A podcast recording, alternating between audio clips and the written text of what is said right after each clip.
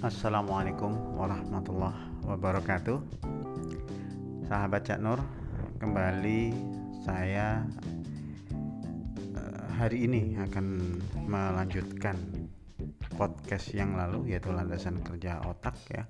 Dan alhamdulillah eh, beberapa episode yang lalu tiga episode sebelumnya kita bahas terkait dengan landasan kerja otak ya saya ulang poin pertama landasan kerja otak yang pertama itu otak tidak bisa membedakan positif atau negatif ya. kemudian yang kedua otak tidak bisa membedakan imajinasi atau nyata dan yang ketiga otak tidak bisa mengenali huruf atau angka dan semua penjelasannya sudah saya sampaikan di episode sebelumnya mudah-mudahan sahabat Cak Nur semua bisa memahami ya. dan pada kesempatan kali ini ya, melanjutkan kali ini saya ingin membahas terkait dengan bagaimana sih sebenarnya proses informasi itu masuk ke dalam otak kita.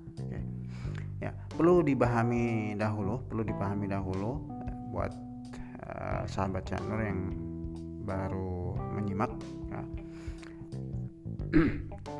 informasi yang datang ke kita itu sebenarnya akan ditangkap oleh panca indera kita oleh sensorik power kita yang bisa melalui mata, telinga gitu. Ya. kemudian informasi yang kita terima ini akan di lanjutkan ke otak kiri sebagai gerbang dari uh, otak kita ya. Jadi otak kiri ini adalah otak apa namanya? otak ke filter ya, penyaringan. Jadi di sini gerbang dari informasi kalau memang dia sesuai dengan apa yang kita yakini ya insya Allah dia akan masuk dengan mudahnya tapi kalau memang enggak dia akan mental lagi ya akan mental lagi keluar ya. jadi otak kiri adalah sebagai pintu gerbang ketika informasi ini apa namanya diberikan izin oleh otak kiri untuk masuk ke dalam nanti akan ada reticulum activity system atau RAS ya, yang disebut RAS ya. dan RAS ini nanti akan akan menghantarkan ke otak kanan sebagai ruang penyimpanan penyimpanan atau harddisknya otak kita ya. jadi di otak kanan inilah terkumpul uh, database dari informasi-informasi atau pesan-pesan yang kita terima dari uh, panca indera kita kayak gitu. Ya.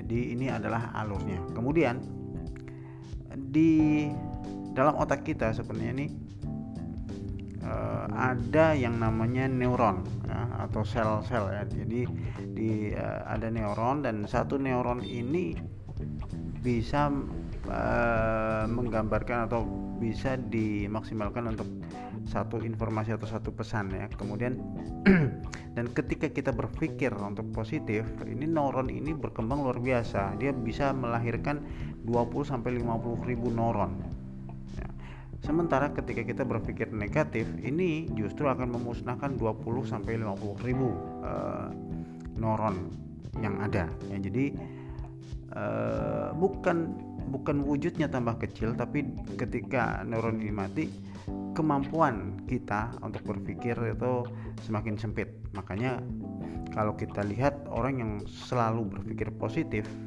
dia akan selalu mudah untuk uh, memikirkan segala sesuatu ya uh, baik solusi permasalahan dan segala macam tapi ketika orang itu berpikir negatif uh, neuron itu akan mati dan lihat saja di sekitar kita orang yang sering banyak berpikir positif dia akan uh, sering mengalami masalah dan sulit untuk menemukan jalan keluar atau solusi dari permasalahannya.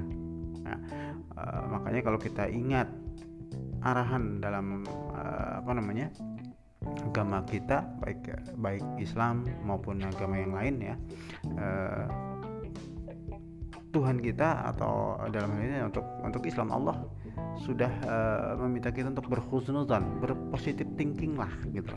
Ya uh, jadi berpikir baik ya berpikir baiklah ya. Uh, karena memang pikiran itu akan menjadi sebuah uh, sebuah apa ya sebuah landasan buat uh, semua yang ada di kehidupan ini. Baik baik itu apa namanya uh, ucapan kita, kebiasaan kita maupun takdir kita itu semuanya berawal dari pikiran. Ya. eh, kembali ke bagaimana sih uh, informasi itu bisa sampai ke dalam otak kanan kita. Ya. Ketika ada informasi yang datang, sebenarnya ada tiga penyaring. Ya. Ada tiga penyaring uh, yang apa namanya yang menjadi filter uh, bagi masuknya informasi yang datang. Yang uh, saya lebih mudah menyingkatnya dengan kata bir ya. uh, biar lebih mudah untuk diingat gitu. Bir. Uh, bir itu akronim dari B itu dari kata believe ya. Believe atau rasa percaya atau keyakinan. Jadi ketika informasi itu datang dan sesuai dengan keyakinan dan keyakinan yang seperti apa yang bisa masuk keyakinan bahwa informasi ini adalah aman dan e, tidak mengancam keselamatan diri kita menurut batin bawah sadar kita jadi kalau informasi yang datang ternyata kok mengancam ini dia akan mental gitu. Tapi kalau informasi ini aman bagi keselamatan kita, keselamatan diri kita menurut batin bawah sadar kita, ini uh, insya Allah aman. Dia akan diperbolehkan masuk dan nanti dilanjutkan ke dalam ras kemudian masuk ke dalam otak kanan. Gitu. contohnya seperti apa? Contoh. Contoh ya. Uh, ketika kita meyakini kalau apa namanya ketika hujan kena gerimis dikit kita mudah untuk masuk angin kita meyakini itu karena dari kecil keluarga kita sering ngomong hati-hati kalau kena hujan kalau kena krimis uh, mbok nanti meriang mbok sakit. Nah ini kita punya keyakinan seperti itu. Ya itu tersimpan di database kita. Nah tiba-tiba ada orang yang ngobrol sama kita oh, kena gerimis ya nggak bakalan sakit lah nggak bakalan kena cuma gerimis tok hujan tok. Nah, ya, hujan saja gitu. Cuma hujan hujan doang cuma air uh, dikit gitu. Kena air yang nggak bakalan sakit. Nah ini berlawanan dengan apa yang kita yakini. Ini uh, ini akan akan uh, mental informasi ini ya. Mental. Jadi dia nggak diizinkan untuk masuk ke dalam. Jadi informasi ini nggak bakalan diterima. Atau contoh yang kedua contoh informasi yang mengancam keselamatan contoh kita membuang sampah sebenarnya ya. Membuang sampah. Tiba-tiba ada orang yang yang lewat duh ini kok ada sampah di sini? Siapa nih yang buang sampah sembarangan di sini? Nah ketika ada orang yang membuang sampah itu kita pura-pura nggak tahu mencari aman dan segala macam. Kalaupun ada yang melihat tadi yang buang sampah kamu ya? Nah kita mencoba membela melakukan pembenaran dengan uh, apa namanya uh, membuat tameng agar informasi ini benar-benar nggak bisa masuk ke dalam. Jadi oh enggak itu nggak tahu itu sampai tadi siapa yang buang sampah. Nah ini mengancam ya mengancam uh, apa namanya keselamatan kita. Nah ini menurut batin bawah sadar kita udah bohong aja kayak gitu loh. Ini akan mental. Nah, ini uh, apa namanya? Salah satu salah satu contohnya. Cuma memang uh, yang saya contohkan ini data apa database dari orang yang yang uh, dari orang yang memiliki database negatif ya. Jadi dia melakukan pembohongan dan segala macam. Biasanya seperti itu kalau untuk yang uh, melakukan pembenaran kayak gitu mudah-mudahan di uh, poin satu ini uh, filter ya uh, yang bisa menyaring informasi salah satu poinnya adalah uh, bir apa b belief ya yaitu keyakinan. Di mana keyakinan inilah yang uh, aman bagi keselamatan diri kita menurut batin bawah sadar. Kemudian yang kedua yaitu impression BIR. Nah, ini bir yang kedua adalah I, impression atau mengesankan. Nah, ketika ada sesuatu yang mengesankan bagi diri kita, ini akan mudah masuk ke dalam uh, benak kita, masuk ke dalam pikiran kita. Contoh, ketika kita melihat sesuatu yang menakjubkan, ya, uh, contohnya main sulap, ya misalnya, kita langsung uh, ketika habis nonton dan pesulap ini berhasil apa namanya melakukan atraksinya actionnya kita langsung wah. Ini langsung langsung uh, karena begitu mengesankan database kita apa semua yang kita tonton ya, melalui mata, telinga dan uh, yang kita dengar itu semuanya masuk ke dalam otak kanan kita. Wah hebatnya. Akhirnya apa? Besoknya kita cerita sama teman-teman, sama tetangga, keluarga dan segala macam. Eh kemarin uh, pesulap ini hebat banget loh. Nah ini nih uh, berarti sudah masuk ke dalam database karena dia mengesankan. Ya, ya. ya itu impression. Kemudian yang ketiga, uh, yang ketiga itu repetition, R ya repetition uh, repetition ini maknanya adalah pengulangan. Nah, maksudnya gimana? Informasi yang datang bertubi-tubi, yang datang berkali-kali, ya, datang pertama mental, datang kedua mental. Akhirnya lambat laun uh, pintu gerbangnya ini uh, apa namanya? akhirnya kalah kayak gitu loh dengan dengan dengan uh, dengan informasi yang datang uh, terus menerus akhirnya pintu gerbang ini membuka gitu. Uh, ibaratnya gini. Ibaratnya seperti uh, apa namanya? Batu ya yang terus menerus ditetesi air. Ya lambat laun itu akan bolong. Nah kurang lebih seperti itu. Dan uh, sebagai contoh sahabat Chatnur atau uh, yang mendengar podcast ini semua uh, Anda bisa googling browsing ya uh, terkait dengan penelitian danau beracun di Jepang ya.